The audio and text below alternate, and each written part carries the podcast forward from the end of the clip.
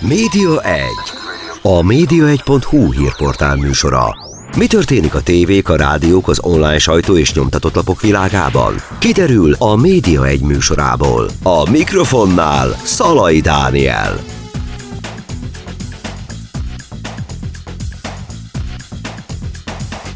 Köszöntöm Önöket, ez itt a Média 1, és itt van velem a stúdióban Radu András, a Vizer sajtószóvivője. Szia András! Szia, üdvözlöm a kedves hallgatókat! Nagyon sok érdekes dolog történik a ti házatok táján, és ez média szempontból is kiemelt figyelmet élvez. Gyakorlatilag te vagy az, akinek sosincs pihenője. Hogy bírod? Így van, én vagyok a, a Vizer szóvivője, nem csak Magyarországon, hanem több mint 25 országban még. Izgalmas időszakot élünk most is. A Covid előtt is nagyon izgalmas volt ez az állás, illetve ez a feladat, de az elmúlt másfél évben ez, ez talán, ha lehet, még izgalmasabb lett, nagyon másfajta kihívások és feladatok elé állított engem ez, a, ez az időszak. Bírom, élvezem, de ahogy itt talán nem titok, az adás előtt beszéltük, hogy, hogy én 24 órában szolgálatban vagyok, illetve hát bármikor eh, el kell, hogy érjenek engem a kollégáim hogy működik ez az egész? Tehát a világ bármely pontján, ahol a légitársaság jelen van, ott történik valami, nem tudom én, egy késés, és akkor fölhívnak onnan, hogy mi történt, miért késik a gép, vagy éppen nem tudom én, egyéb, egyéb problémák vannak? Hát azért késések miatt remélem, hogy nem hívnak föl, főleg nem éjjel, de alapvetően igen, a, a 48 országban, ahol repül a, a vizer, ott, ott bármikor bármi történhet, és ne, ne csak okvetlenül balesetre gondoljunk, vagy, vagy késésre, bármi pozitív dolog is történhet, és akkor igen, én vagyok az, aki megválaszolja az újságírók kérdését, aki kiad egy sajtóközleményt, aki mm, kommunikál az adott történésről. Egyedül csinálod ezt? Van egy kollégám, egy kolléganőm, aki a másik, a maradék országokért felel még. Csak ketten vagyunk. Ketten. Hát Kett. az egy nagyon nagy munka lehet akkor. Hát nem unatkozunk. Hogy lehet erre egyébként, tehát van valami olyan, hogy tudtak erre készülni, mondjuk így folyamatosan nálad vannak mindenféle eszközök, hogyha mész valahová, vidékre, ide-oda, vagy ez hogy működik? Folyamatosan nálam van a mobiltelefonom, nagyon sokszor a laptopom is. Egy, ez egyfajta folyamatos készenlétet igényel, de én, az, én ezt megszoktam, és ezt szeretem, és ezt élvezem is. Úgyhogy sokszor volt már, hogy váratlan időben kerestek meg újságírók, vagy érkezett egy e-mail valamelyik országból valamilyen kérdéssel, és akkor azt illik gyorsan megválaszolni. És mindehez hány nyelven kell beszélni? Hát angol mindenképpen kötelező. Én beszélek még németül és spanyolul, Úgyhogy ezek segítik nyilván az, az esetleges PR ügynökségekkel, vagy akár közvetlen az újságírókkal, vagy a repterekkel való kapcsolattartást. De alapvetően azért a repülésnek, mint szerintem nagyon sok másik nemzetközi szakmának az alapnyelve az az angol. Mennyire jellemző az, hogy milyen országokból hívnak? Tehát hogy az arányok azok jellemzően Magyarország felé billennek, vagy, a legkülönfélébb országokból, és az arányok azok, azok nem is okvetlenül Magyarország felé. Nem okvetlenül Magyarországról keresnek a legtöbbet, ez attól függ, hogy milyen ügyben keresnek.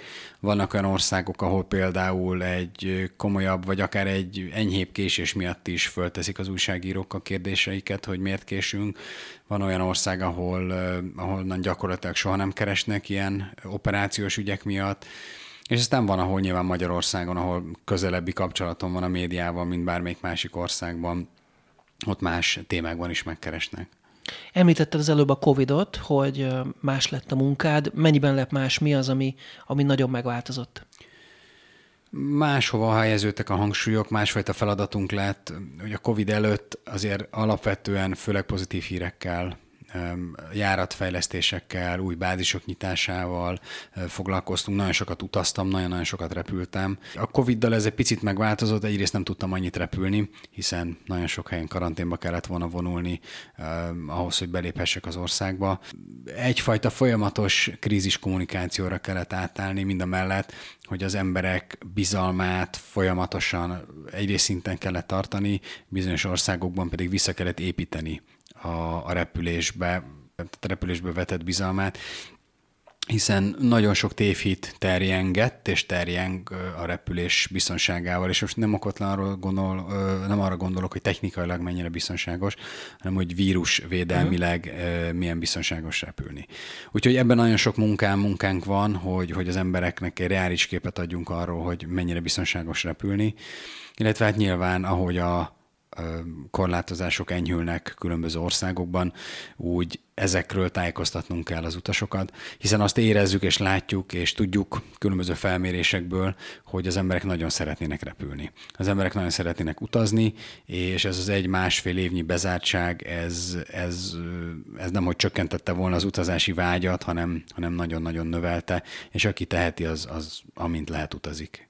Mennyire tér el egyébként országonként az, hogy az újságírók mennyire barátságosak, ellenségesek esetleg? Vannak-e ebben nagy eltérések? Én azt gondolom, hogy különböző, mindenképpen különbözőek az országok, akár egymás mellett lévő országok is nagyon különbözőek. Én talán két nagyobb csoportra bontanám az országokat. Az egyik az a nyugati országok, a másik az a közép- és kelet-európai országok. Nyilván minél fejlettebb, minél régebbi múltra tekint vissza egy, egy, egy ország újságírása, mivel nem, minél nemzetközibb, annál, annál inkább jobban felkészültek a, az újságírók, annál kevésbé érdekli őket a szenzáció, míg minél keletebbre megyünk, és nem azt mondom, hogy szakmailag nem felkészültek ezek az újságírók, csak egy másfajta médiapiac van mondjuk Grúziában, másfajta temperamentum van uh-huh. Grúziában, mint mondjuk Magyarországon vagy az Egyesült Királyságban. Ott másfajta dolgokra harapnak, másfajta dolgok érdeklik őket. És Magyarország hova tartozik ebben a ebben a fajta nyugat-kelet elosztásban? Magyarországot én egyébként valahova középre sorolnám, mert, mert azt látom, hogy szenzációhajhász újságírók is vannak, vannak olyanok, akiket nagyon érdekelnek az egyes késések, hogy elütöttünk be, felszállás vagy leszállás közben mondjuk egy madarat, de ugyanakkor nagyon mély tudású, nagyon jó szakmai háttérre rendelkező újságírók is vannak, akik nagyon-nagyon felkészültek az iparákból, a cégből, és, és az utasokból és a lehetőségekből is. Mi tudtok kezdeni a szenzációval kapcsolatos igényre? Megpróbálok minden igényt kielégíteni, legyen az egy szenzációhajhászó cikk, vagy, vagy éppen egy, egy mélyebb szakmai beszélgetés. Ettől függetlenül azért próbálom valahogy kontrollálni azt, hogy ne csak a, a rossz, vagy a, a megszokottól eltér, normálistól eltérő dolgokról szóljon a, a, a sajtó. Uh-huh. Rögtön mondok egy negatívat. Itt a Covid alatt ugye, hát annyira nem is negatív, hanem egyszer magával hozta az élet, hogy leállt ugye a Víz magazin, az újság. Ez azóta van már? Folytatjátok? Vagy igen, ez még... igen, azóta újraindult, uh-huh. újraindult, igen. Ez a fedélzeti magazin, ugye annak azoknak mondom, akik ugye még nem ismerték esetleg, egy ilyen magazin is hozzátartozik? Te például ezzel is kell foglalkoznod? Nem, vannak dolgok, amiért a magazinon belül én vagyok felelős, de a magazin összeállítása az nem hozzám tartozik. Egyébként az ki van szervezve, azt egy külsős cég csinálja, amiben van vizerrel kapcsolatos tartalom, és abszolút általános tartalom is. Uh-huh. Főleg egyébként ilyen időkben, amikor ugye állandóan változnak a, az események, különböző szabályozások újra meg újra, egy ilyen magazint összerakni nyilván összetett lehet, hogy mire oda kerül a, az utasokhoz, ne változzon meg. Hát olyan, olyan, eddig is olyan anyagokat raktunk bele, amik, amik nem romlanak meg olyan gyorsan, hiszen a, az elkészítésnek is van egy, idő, egy ideje, az is egy-két hónap, míg a repülőn van az is egy-két hónap, tehát egy minimum három-négy hónapig annak a információnak, ami a magazinban van, annak hitelesnek kell maradnia, úgyhogy ez nem változott most sem, és ilyen COVID korlátozásokkal kapcsolatos információkat nem is tervezünk többek között emiatt sem belerakni, hiszen olyan gyorsan változik a mai napig a, a szabályozás az egyes országokban, hogy ezt, ezt lehetetlen, még online is nagyon nehéz követni, nem hogy printben. Mondok egy másik negatívat, bocsánat, csak ez ott van a fejemben, hogy a vízer az a cég, ahol ugye olcsó megveszem a jegyet, de hogyha probléma van, mondjuk egy ügyfélszolgálatot fel kell hívni, akkor emeldíjas számon lehet ezt megtenni. Ez miért van így, és ezen miért nem változtat a cég? Bocsánat, még egy picit hagyd térek vissza az előző magazinos témához, hogy annak oka volt, hogy miért szüntettük uh-huh. be, miért függesztettük fel a, a magazin nyomtatását és, és osztását. Ez azért történt, mert próbáltunk minden olyan lépést megtenni, ami a fizikai érintkezést csökkenti. Aha. Tehát képzeljétek el, vagy képzeljék el a kedves hallgatók, hogy több millió embert szállítunk évente, egy-egy gépen is több tízezer ember megfordul akár hónapok alatt, és hát ezt a magazint azt megfogják. Azt olvassák, abban érdekes tartalmak vannak, azt átadják a mellette ülőnek, ezt meg többször átlapozzák, ameddig nem tudtuk, hogy hogy terjed ez a vírus, milyen haték, milyen felületeken marad meg, mennyi ideig, addig próbáltunk mindent inkább biztonságosabbra. Mhm. Kockázat volt magyarán az újság. Hogy... Hát kockázat lehetett volna, mm. ezt nem tudjuk, hogy az mm. lett volna-e, de, de nem akartunk egyetlen egy kockázatot sem, vagy ilyen kockázatot sem felvállalni, hiszen mind az utasok, mind a, a személyzetünk egészsége az, az mindennél fontosabb. De hogy válaszoljak igen, a ügyfélszolgálatos kérdésre, nem akartam kikerülni. A Vizernek egy úgynevezett ultra low cost carrier, tehát egy egy nagyon alacsony költségen működő modell, üzleti modellje van. Ennek az a lényege, hogy A-ból, A-ból B-be szállítjuk el az utasokat viszonylag alacsony áron, tehát a lehető legalacsonyabb áron. Minden egyéb szolgáltatásért fizetni kell. Tehát, hogyha te elmész csak Budapest-London útvonalon egy reggel egy üzleti tárgyalásra, és neked tényleg csak egy hátizsákod vagy egy van, akkor azért nem kell külön fizetni. Ha te mondjuk egy hosszú hétvégére mész és viszel egy gurulós bőröndöt, azért fizetni kell már. Ha te kiköltözöl, vagy elmész egy hétre nyaralni mondjuk Larnakára, akkor nyilván viszel magaddal egy bőröndöt, akkor azért fizetni kell. Ennek az a lényege, hogy nem erőltetünk rá senkire semmilyen szolgáltatást, mindenki azt vás, azt a szolgáltatást vásárolja meg, amit szeretné annyi bőröndöt visz magával, ha hosszú a lába, akkor vesz magának ö, ö, extra legroom, tehát hosszabb uh-huh. ö, helyet. Nagyobb az utastér, igen, a, nagyobb, a, nagyobb a lábtér, igen. És sorolhatnám, nagyon sok szolgáltatásunk van még. Az ügyfélszolgálat is többek között ennek a modellnek a modellbe illeszkedik bele, hiszen hogyha minden hogyha ingyenes lenne a, az ügyfélszolgálat, akkor nyilván sokkal többen hívnának föl minket. Ez azt jelenteni, hogy sokkal több ügyfélszolgálatos call centerest kéne alkalmaznunk, aminek nyilván költsége van. Most, hogyha költsége van, azt valahol vissza kell termelni, és annak végén az valahol ez az extra költség megjelent volna, vagy megjelenne a jegyárakban. De ettől függetlenül próbálunk mindent, vagy amit csak lehet digitalizálni és online felületre terelni. Így vagyunk az ügyfélszolgálattal is egyébként, mert tavaly, amikor több százezer utasnak kellett a korlátozások miatt törölnünk a járatát, akkor nagyon-nagyon nagy lépést tettünk az ügyfélszolgálat automatizálása és digitalizálása felé, és ma már, ha szüksége, ha törölnünk kell egy járatot, akkor kap az utas egy e-mailt, amiben három lehetőség közül választhat, vagy újra foglalhatja a járatát ingyen, majd visszakaphatja a teljes összeget, vagy az eredetileg befizetett összeg 120%-át megkaphatja Vizer pontokban. De ezt mind automatikusan online egy pár kattintással meg tudja oldani.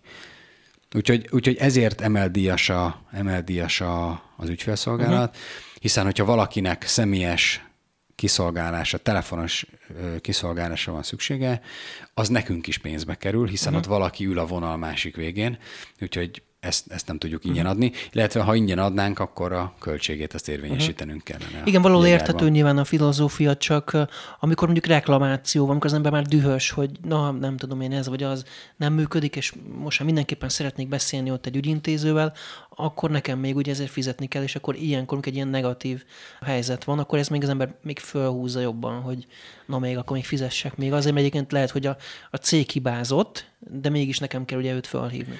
Előfordulhat, hogy a cég hibázik. Előre és utólag is elnézést kérek, hogyha ha bármi hibát vétett a cég. De azért az ügyek túlnyomó többségét azt meg lehet oldani most már online. Tehát tényleg nagyon kevés olyan ügy van, amihez telefonos ügyfélszolgálatot kell hívni. Úgyhogy én azt gondolom, hogy azért ez egyfajta áldozat, vagy ez egyfajta költség azért, hogy a jegyárak alacsonyan tudjanak maradni. És azért az ügyfeleink túlnyomó többsége ma már mindent online intézel. Te magad mennyit utazol egyébként a hét minden napján? Mész valamelyik városba? Ennyit azért nem, de sokat utazom. A tavalyi év az egy különleges év volt, mert különlegesen keveset utaztam, kb. 30 utam volt, az előző évben majdnem 70, idén még nem tudom, idén egyelőre még nem utaztam olyan nagyon sokat, most kezdtem el egy, több helyre utazni, ahogy nyílnak az országok és nyílnak a lehetőségek. Azért azt tudni kell, hogy én elsősorban sajtótájékoztatókat tartok, vagy a média képviselőivel találkozom az útjaim során, és nagyon sok országban olyan korlátozások voltak, hogy három-négy újságírón vagy három-négy embernél több nem tartózkodhatott uh-huh. volna egy helységben. Úgyhogy nem is lett volna nagyon értelme kiutaznom bárhova, mert, mert nem tudtam volna sok emberrel találkozni. És akkor online voltak ezek a tájékoztatók? Sok mindent online felületre raktunk át, igen, aminek van előnye, meg van hátránya is, és aztán ahogy oldottak különböző országokban a korlátozások, csináltunk hibrid eseményeket is, hogy aki el tudott, az el tudott jönni, az, a személyesen találkoztunk, és közben volt egy online streaming, amit megpróbáltuk olyan interaktívát tenni, amennyire csak lehetett, hogy közben azért tudjanak a távol lévők, vagy a távolról becsatlakozók is kérdezni. Uh-huh. Hova érdemes manapság utazni? Hogy, főleg, hogy mondjuk egy újságíróról beszélünk, hogyha már ugye médiás műsorban beszélgetünk, hogy mik azok a helyek, ahova érdemes elrepülni? Szerintem bárhova érdemes elrepülni, ahova, ahova van járat, és ahova karantén kötelezettség nélkül be lehet jutni. Én most voltam Burgaszban, fantasztikus hely, én most voltam Rómában, pár héten belül többször is. Látszik egyébként, hogy jönnek szépen vissza a turisták a városokba, tehát a pár hét különbségen már éreztem, most jöttem tegnap haza Rómából, már lehetett érezni, hogy amikor a négy-öt héttel ezelőtti Rómához képest, amit teljes ilyen szellemváros volt, most már többen vannak, nyaralni Spanyolországba megyek. Szóval nagyon sok olyan hely van, ahova most már könnyű belépni. Én azt gondolom, hogy mindenhol nagyon biztonságos a, a nyaralás. Tavaly is nagyon biztonságos volt, tavaly Görögországban voltam nyaralni mindent megtesznek ezek a, főleg ezek a déli országok, de nyilván más ország is azért, hogy, hogy biztonságban, higiénikusan nyaralhassanak a, a turisták, hiszen ők ebből élnek, tehát hogyha itt egyszer bármilyen rossz tapasztalat lesz bárkinek, akkor az nagyon gyorsan elterjed, és ezt nem engedhetik meg maguknak. Úgyhogy én, én bátorítok mindenkit arra, hogy utazzon, ahova csak lehet, ahova csak szeretne. Teljesen biztonságos? Én azt gondolom, hogy teljesen biztonságos, és semmivel sem kevésbé biztonságos, mint Magyarországon belül utazni, vagy bemenni egy bevásárlóközpontba, vagy bemenni egy közértbe. Amit még fontos tudni, az az, hogy talán nagyon sokan tévesen azt gondolják, hogy a repülőn belül nagyon könnyen terjedhet bármi. Tehát ha valaki a szellőző rendszeren keresztül?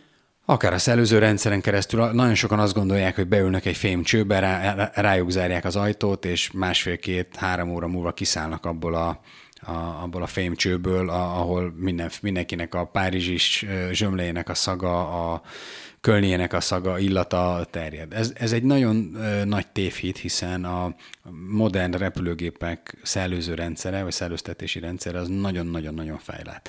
Hát óránként kb. 20-szor lecserélődik a teljes levegő repülőgépen belül. Amit elszív a, a rendszer, az HEPA szűrőkön keresztül megszűri, és a, a levegőben lévő egészen apró, tehát mikronnyi részecskéknek is a 99,97 százalékát megszűri. A levegő fele, amit megszűrt, az jön vissza, a másik felét pedig kívülről friss levegőként szívja be a rendszer. Amit még, ami még, amit még érdemes tudni, hogy föntről lefele nyomja uh-huh. a, a rendszer a levegőt. Ennek nagyon tudatos uh, magyarázata van, még pedig az, hogy hogy ha valaki mondjuk még akár maszkban vagy maszk nélkül is eltűszenti magát, akkor nem, nem menjen előre Aha. vagy hátra a, ezek a részecskék, hanem minél, minél hamarabb lenyomja, ahol alul a szűrőkön keresztül elszívja a rendszer. Ez az egész levegeztető rendszer, ez biztonságosabb és tisztább és gyakrabban cseréli a levegőt, mint az intenzív osztályokon lévő sztenderdek. Uh-huh. És a maszk meddig marad még az utazásoknál? Azért az elég bosszantó tud lenni, vagy zavaró, hogyha egy hosszabb útnál, bár mondjuk egy ilyen európai légitársaságnál ez nyilván kevésbé, de, de úgy általában mit lehet látni ezzel kapcsolatban? Azt gondolom, hogy maszk az még egy jó ideig velünk fog maradni. Egy-két évig? Akár. Ez nem elsősorban rajtunk múlik, ez nagyon, ez nagyon sok múlik azon, hogy az egyes országok milyen intézkedéseket vezetnek be, vagy tartanak életben, illetve milyen, hogy a, a pandémiát hogy sikerül megfékezni. Vannak olyan országok, ahol most is FFP2-es maszkot kell hordani a fedélzeten, vannak olyan országok, ahol a normál olyan orvosinak hívott maszkot is elfogadják. A, a vízer fedélzetén minden maszkot elfogadunk, az a fontos, hogy az orrot és a száját rendesen eltakarja. Volt a közelmúltban több mondjuk úgy, hogy nagy érdeklődést kiváltó esemény, mondjuk a Reinernek ugye volt ez a bizonyos gépeltérítős ügye. Ilyesmi nálatok, ha előfordulna, akkor mit csinálnátok másképpen? Mi itt ennek a tanulsága, amikor ugye újságírót szedtek le a repülőről, és, és a végén ugye elvitték a hatóságok? Nagyon sok beszélgetés volt a szakmán belül erről a, erről a kényszerleszállásról. Nagyon nehéz okosnak lenni akkor, amikor megtörténik a dolog, illetve utólag is viszonylag nehéz ezt szerintem megítélni, mert biztos vagyok benne, hogy van egy csomó olyan körülmény, amiről nem tudunk, és valószínűleg sose fogunk tudni. Abban biztos vagyok, hogy a földre kényszerített gép pilótái helyesen döntöttek. Tehát vannak olyan dolgok, amikről én nem beszélhetek, de a szakmán belül ezek, ezek, ezeket lehet tudni amik azt mutatják, hogy jól döntöttek, hogy leszálltak a géppel Fehér Oroszországban. Tehát, hogy fönnálltanak annak a veszélye, hogy esetleg utánuk megy egy vadászgép, és valami csúnya dolog történik? Olyan információkat kaptak a pilóták, ami, ami mentén meghozták azt a döntést, hogy leszállnak Fehér Oroszországban, és az, az én rendelkezésemre álló információk alapján jól döntöttek. Uh-huh. És ennek az ügynek ugye azért volt hatása rátok is. Tehát, Ránk annyi hatása volt. Hívogattak gondolom újságírók benneteket is, vagy nem tudom, milyen hatása volt ennek? Felbojdult természetesen a média, és minket is megkerestek, hogy mi mit csinálunk, vagy mit, mit tennénk. Mi elkerültük, és elkerüljük egyelőre továbbra is a fehér orosz légteret. Ezt az Európai Unió egyébként meg is tiltott, mert azt megtiltott, hogy belépjen, belépjen európai felségjelzéssel, Európai Unión belüli felségjelzéssel rendelkező gép a, a fehér orosz légtérbe.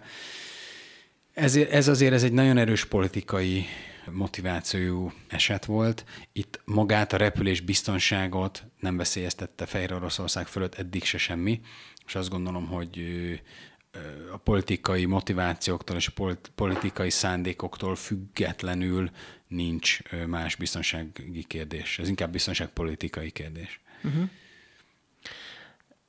Hasonló esetben, hogyha egy ilyen előfordulna, hogy mondjuk a vízer kap egy ilyen jelzést, akkor mi lenne az, amit máshogy csinálna esetleg? Hogy leszállna-e vagy nem, azt nem tudom megítélni, ez nem az én kompetenciám. Az a pilóták döntése, sőt a kapitány végső döntése kapitány kezében van minden alkalom, minden ilyen esetben a, a döntés. Hogy kommunikációban mit csinálnánk, mit csinálnánk másképp, nyilván a szituációtól függ. Az biztos, hogy, hogy nagyon gyorsan reagálnánk, és mindenképpen tájékoztatnánk a sajtót a történésekről. Neked, amikor egy ilyen helyzet van, ami egy nagyon kielezett, mondjuk akár valami súlyosabb dolog történhet, valami baleset, vagy bármi, és ott azonnal kell kommunikálni, akár akkor mennyire van ebben szabad kezed a sajtó felé, amikor nyilatkozol, akkor neked még oda kell telefonálni valamilyen központba, és, és onnan még engedélyeket kérni, vagy mehet minden, megbíznak benned ennyire? Hát ez az eset, esettől, illetve az eset súlyosságától függ. Nagyon súlyos esetekben, ami még hál' Istennek nem volt a vizer történetében, és reméljük, hogy sokáig, vagy illetve soha nem is lesz, van egy, egy olyan csapat, aki összegyűlik azonnal, vagy rövid időn belül egy, megfelel, egy megadott helyen, és együtt kezeljük azt a szituációt. Nyilván megbíznak bennem, nyilván vannak olyan dolgok, amiket saját magamtól is mondhatok, írhatok, de van egy nagyon szigorú protokollunk egyébként ilyen krízis helyzetekre, amit minden esetben követnünk kell. Itt megvannak azok a lépések, megvannak azok a jóváhagyási lépések, jóváhagyási folyamatok, amin egyes lépéseknél át kell mennem nekem is. Volt esetleg olyan helyzet, amit utólag megbántál, hogy ezt talán lehet, hogy mégsem kellett volna elmondani, vagy nem úgy kellett volna elmondani, mert valamiféle, nem tudom én, akár krízist okozott, vagy valami nem úgy sült el? Nem. Sose? Nem, sose. Értem. Hát egy pici kis szünetet tartunk, és rögtön folytatjuk a Média egy című műsort. Radó Andrással, a Vizer sajtószóvivőjével beszélgetünk. Média 1. A média1.hu hírportál műsora. Mi történik a tévék, a rádiók, az online sajtó és nyomtatott lapok világában? Kiderül a Média egy műsorából. A mikrofonnál Szalai Dániel.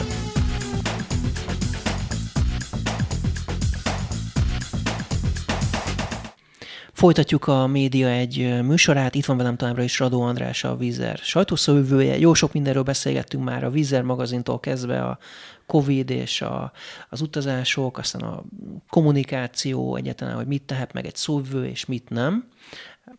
Ha gyorsan kell reagálni, gyorsan kell kommunikálnotok, valami történik egy járattal, akkor mi az az elsődleges csatorna, média felület, ahol, ahol elkezditek ezt a kommunikációt? Két felületen kezdjük el nagyon gyorsan. Az egyik az az újságírókkal való e-mailes, vagy telefonos, vagy de általában e-mailes egyébként, mert nyilván azt tudjuk sok helyre egyszerre eljutatni. Tehát van egy e-mailes, egy írásos kommunikáció, és van egy social media eh, kommunikáció, hiszen az nagyon-nagyon gyorsan, nagyon-nagyon nagy tömegeket el tud érni, és azért ezt ne felejtsük el, hogy ma már egy repülőgépen mindenkinél van mobiltelefon. Ma már a repülő téren Ma már mindenkinél van mobiltelefon. Ma már mindenki egy másodperc alatt tud fényképeket csinálni, videófelvételeket csinálni bármiről, és adott esetben gyorsabban kint van a, a közösségi médiában, vagy bármilyen médium felületén az a szemtanúk által készített fénykép vagy videó, mint ahogy mondjuk hozzánk eljutnának részletek az adott esetről. Egy, egy, nagy, egy tipikus uh, példa a, egy két évvel ezelőtt Aténból szálltunk volna föl, és egy madárajba beleszaladt a, uh-huh. a repülőgépünk, és um, vészfékezni kellett, meg kellett állni, tehát meg kellett szakítani a felszállást, és természetesen Murphy törvény alapján a, azon a repülőgépen ült az egyik magyar kereskedelmi televízió egyik uh-huh. tudósítója, aki előkapta a a mobiltelefonját, és azonnal elkezdett élőben tudósítani, meg elkezdte felvenni a történéseket. A gépnek minimális baja történt, tehát szerencsénk volt, viszont a protokoll alapján, főleg az ilyen vészfékezések miatt oda kell jönni a tűzoltóknak a repülőgéphez, hiszen felforosodhatnak a fékek, történhet bármi olyan technikai dolog, ami miatt valami ott lángra kaphat. Ez egy protokoll. Nem biztos, hogy nem minden esetben, mint hogy ebben az esetben sem gyulladt ki, se a fék, se semmi más.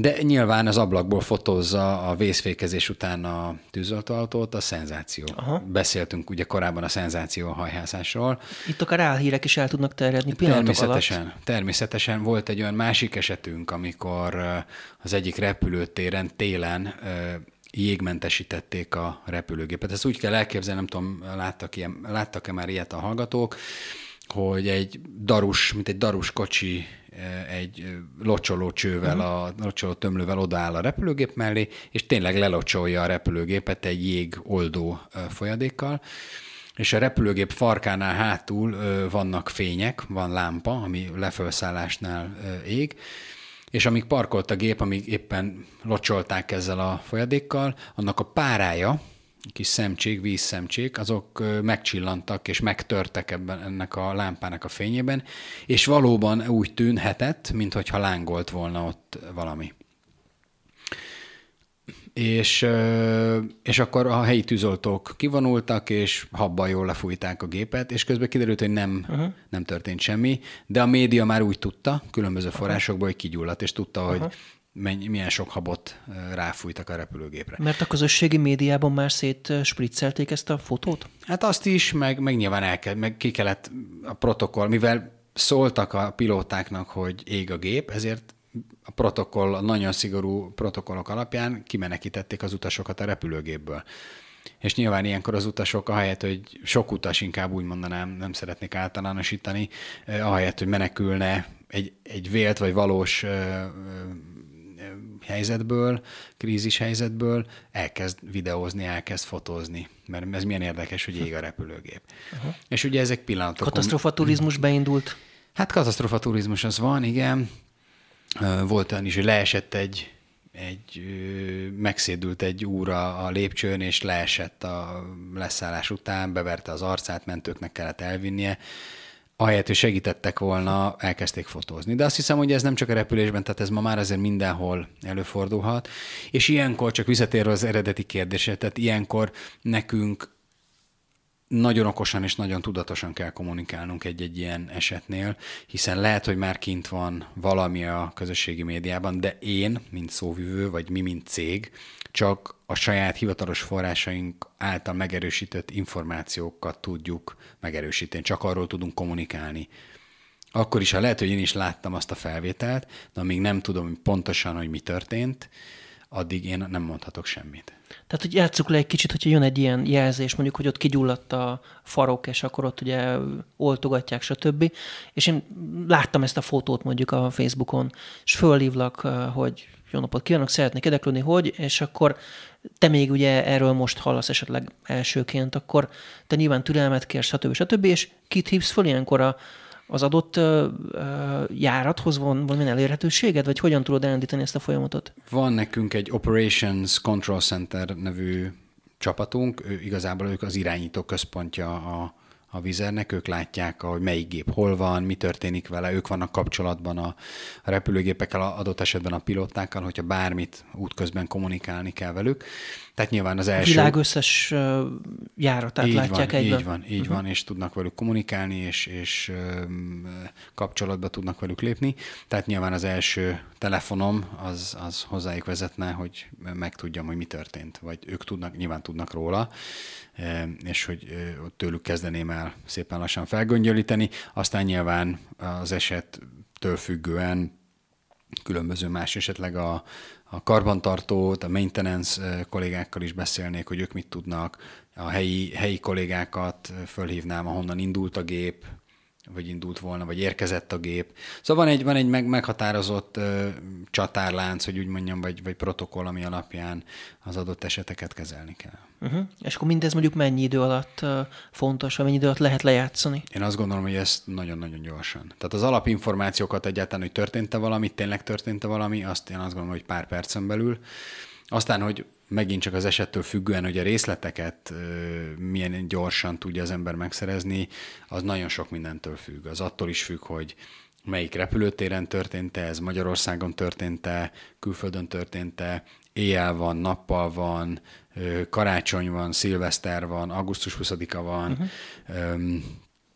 hogy ott van egy, van-e bázisunk esetleg, vagy csak repült, rep, egy olyan repülőtéren történt, ahova csak repülünk, de nincs bázisunk. Nagyon sok mindentől függ. De én azt gondolom, hogy ö, ö, percekben és, és tíz percekben lehet csak mérni az időt, amilyen gyorsan. Az alapinformációkat össze lehet, össze lehet szedni, és aztán, aztán szépen egymás után érkeznek mindig be az információk. Hogyha valami súlyosabb történne, ne történjen, de ha történik, akkor mennyiben lenne más a protokoll? Arra is megvan a protokollunk, nyilván akkor azonnal üzembe helyezzük a krízisközpontunkat, aminek a krízis csapatnak többek között én is része vagyok, mint ahogy a megfelelő osztályokról a megfelelő emberek, és, és beindul a gépezetés, és nagyon-nagyon hatékonyan tudjuk ilyenkor folytatni a kommunikációt. Mert gondolom, hogy ha valami tényleg valami súlyos dolog történik, akkor nagyon sok újságíró telefonál egyszerre, égnek a vonalak, ez kezelhetetlennek tűnik ezzel a kapacitással, ember mennyiséggel, amit említettél. Nem, akar, nem akarlak se téged, se az újságíró kollégákat el, elkeseríteni, de nem fogunk ilyen esetben válaszolni egyéni megkeresésekre. Uh-huh. Tehát itt a protokollban a sokkal fontosabb, hogy megerősített információkkal dolgozzunk, és amint lehet, folyamatosan egyébként, tehát akár akkor 5 percenként, 15 percenként, ahogy bármilyen friss információnk van, tájékoztassuk mind a médiát, mind a közösségi médián keresztül a, a esetleg még szélesebb ö, utazóközönséget vagy érdeklődőket. Mennyien vannak a cégnél összesen? Nagyon sokan. Több mint négyezeren. Ezek között a négyezer ember között hogyan zajlik az információáramlás, a kommunikáció, hiszen a világ legkülönfélébb táján vannak, és, és fontos az, hogy mindenki tudjon mindenről. A kollégáknak több mint 90 a repülőkhöz kötődik, tehát vagy légiutas kísérők, vagy pilóták, és, és több, kevesebb, mint 10 unk dolgozik az irodában. Van egy belső közösségi média felületünk, ott tudunk kommunikálni egymással nagyon hatékonyan, telefonon keresztül, e-mailen keresztül, de én azt gondolom, hogy talán a leghatékonyabb, hiszen mindenkinek ott van a mobiltelefon a kezében, és ez az applikáció le is van töltve, talán ezen a közösségi, milyen cégeknek kifejlesztett közösségi média felületen történik. Tehát, hogyha van egy változás, vagy van egy újdonság, nem tudom én, ami, ami sokakat érint, hogy nem tudom, elrendelitek, hogy akkor holnaptól mondjuk a COVID szabályok változnak például, és akkor azonnal értesíteni kell erről mindenkit, hogy tudjon, akkor, akkor mondjuk az ehhez kapcsolódó információkról hogyan fog mindenki értesülni? Hát egyrészt ezen a felületen keresztül, amiről az előbb meséltem, uh-huh. illetve nagyon fontosnak tartjuk azt, hogy személyesen is, a, a, a, a tényleg lényeges információkról személyesen is tájékoztassuk a kollégákat, és ilyenkor az adott csapatok vezetői összehívják a csapatokat, és vagy ma már ugye online, nagyon sok online megoldás van, amin lehet beszélgetni, és el lehet mondani információkat a kollégáknak, vagy tényleg, amennyiben erre lehetőség van, fizikailag találkoznak, és, és átadják a fontos információkat, illetve válaszolnak a kollégák esetleges kérdéseire. Kicsit még visszakanyarodnék a Covid-ra. Mikor állhat úgy, úgy vissza maga a, a, a ipar arra a szintre, ahol tartott a Covid előtt? Mekkora ütés volt egyébként ez az egész a cégnek? A vizernek is nagy ütés volt ez, de azt gondolom, hogy a vizer a válság nyertese lesz azon kevesek közé, egyébként azon kevés cégek és még kevesebb repülőtársaságok közé tartozik és fog tartozni, aki ebből a krízisből jól jön ki. De miért egyébként volt annyi tartalék a pénzben, vagy miért? Több okból. Egyrészt, ahogy te is mondtad, nagyon sok, több mint másfél milliárd euró szabadon felhasználható készpénzünk volt és van. Másrészt nagyon gyorsan, nagyon flexibilisen alakítottuk a kínálatunkat az elmúlt másfél évben is. 19 új bázist nyitottunk meg, tehát több mint 50%-kal több bázisunk van idén, vagy most ebben a pillanatban, amikor beszélgetünk, mint másfél évvel ezelőtt. Átvettünk majdnem 20 új repülő, vadonatúj repülőgépet, és a a piac által, illetve a krízis által adott lehetőségek nagyon nagy részét kihasználtuk, és fejlesztettük a rendszerünket. Tehát mi nem a, a Covid-ot kezeltük okvetlenül, hanem amellett, hogy nyilván a napi dolgokat kezeltük, és próbáltuk optimalizálni a rendszerünket, és minél többet repülni, ezen felül a Covid utáni időszakra készültünk. Arra készültünk, és készülünk a mai napig is, hogy amikor virtuálisan megnyomja majd egyszer remélhetőleg valaki a zöld gombot, és azt mondja, hogy függöny fel, akkor nekünk több gépünk, több személyzetünk lesz, fiatalabb gépparkkal, tehát hatékonyabb, olcsóbban üzemeltethető gépparkkal fogunk rendelkezni, és innentől kezdve újra tudunk pillanatokon belül, tehát heteken belül a teljes kapacitásunkat tudjuk majd üzemeltetni. Hány embert kellett elküldeni a COVID alatt? A COVID alatt egyszer volt létszámleépítés, ez a, az akkori létszám 19%-át jelentette, amiből ma már egyébként több száz embert visszavettünk, hiszen folyamatosan újra növeljük a kollégáink számát. Mennyire lehetett azt megtenni, hogy mondjuk az a pilóta, akinek éppen akkor nem volt, nem, nem, nem, nem, nem járt az a járat magyarán, tehát kihúzták róla a gépet idézőjelbe, hogy, hogy akkor ő gyakorlatilag nyilván nem lehetett üres járatban őt fizetni, csak azért, mert hogy ott úgy van és várakozik, viszont nem menjen el máshová. Tehát, hogy ilyenkor a munkahely, vagy a munkaerő megtartás, az hogyan, hogyan tud érvényesülni egy ilyen helyzetben? Ez egy komoly feladat volt nekünk is, mind a mellett, hogy nagyon máshol állást a repülőiparban nem talált volna senki, hiszen nagyon sok helyen, na, több, több, tehát az egész légiparban, Európában, csak Európában több tízezer embert bocsátottak el. Emellett mi csak tényleg a minimálisan szükséges a mennyiségű embert bocsátottunk el tavaly áprilisban. A többieknek megpróbáltunk repülési lehetőséget biztosítani minél többet, és hát ez egy közös tehervállalás volt, mindannyiunk fizetését csökkentették, kinek jobban, kinek kevésbé, ez a beosztási szintől függött, mindenki áldozatokat hozott, nagyon sok kollégánk azzal járult hozzá a, a közös teherviseléshez, hogy elment fizetett, fizetés nélküli szabadságra, de aki nem, aki, aki nem ment el, vagy éppen nyilván nem mindenki, és nem e, folyamatosan volt ilyen fizetés nélküli szabadságon, neki pedig természetesen tudtunk fizetni egy alapbért, és amint repült, az tudtuk még hozzáadni a fizetéséhez. Ez egy nagyon nehéz időszak volt mindannyiunk számára, nem csak a vizernél, hanem nagyon sok más légitársaságnál is. Ez kommunikációs szempontból is gondolom, egy komoly feladatot jelentett kellett a, mondjuk a pilóták felé és a kommunikációban neked részt venni, vagy neked csak és kizárólag a sajtó felé? Nekem hivatalosan csak a sajtó felé kell kommunikálnom, de a, mivel a stratégiai nem kimondottan országokhoz kapcsolódó kommunikációs feladatokért is felelek, ezért segítettem a belső kommunikáció irányításában is. Közösségi média, azt is ti, te felügyeled? Nem, az nem hozzám tartozik, az a marketing osztályhoz tartozik. Mert ott is ugye még lehet érdekes, hogy mondjuk ott elkezdenek zúdulni mondjuk kommentek, anyázások, akár idézőjelben, hogy ezeket hogyan lehet ilyenkor kezelni, hogy mégis ez a nyilvánosságban kint van, lehet, hogy valaki reklamál, és lehet, hogy valós, de hogy valaki szórakozik mondjuk. Van közösségi média moderációs csapatunk, tehát azért nyilván mindent mi is engedünk ki az, az éterbe.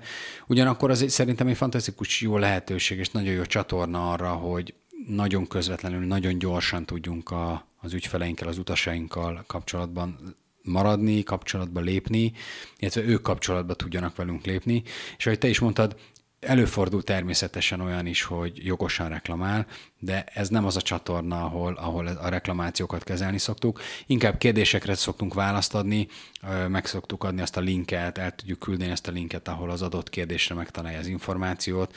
És akkor megint visszakanyarodtunk egyébként ez az ügyfélszolgálatos uh-huh. témakörhöz, hogy, hogy tényleg az esetek elenyésző részében van szükség arra ma már, hogy felhívjuk az ügyfelszolgálatot, hiszen vagy online, vagy a social médián keresztül, szintén online, de nagyon-nagyon sok kérdésre választ lehet kapni, és nagyon-nagyon sok ügyet meg lehet már online oldani.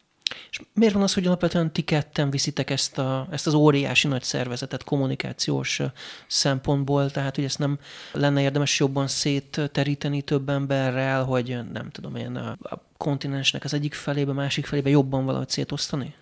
Nem kontinens hogy nincs annyi ügy? Ügy az van, ügy az van, uh-huh. meg, meg téma, hál' Istennek nagyon sok van, nagyon sok jó téma is van.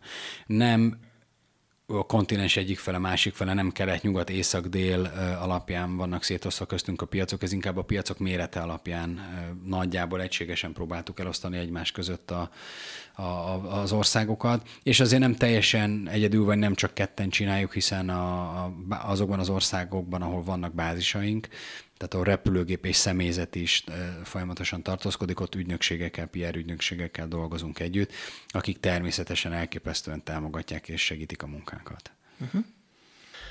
Jó sok mindenről beszélgettünk Radó Andrással, a Vízer sajtószóvivőjével itt az elmúlt több mint 40 percben. Köszönöm szépen a tényleg uh, azt gondolom, hogy nyitott és sok mindenre kiterjedő válaszokat.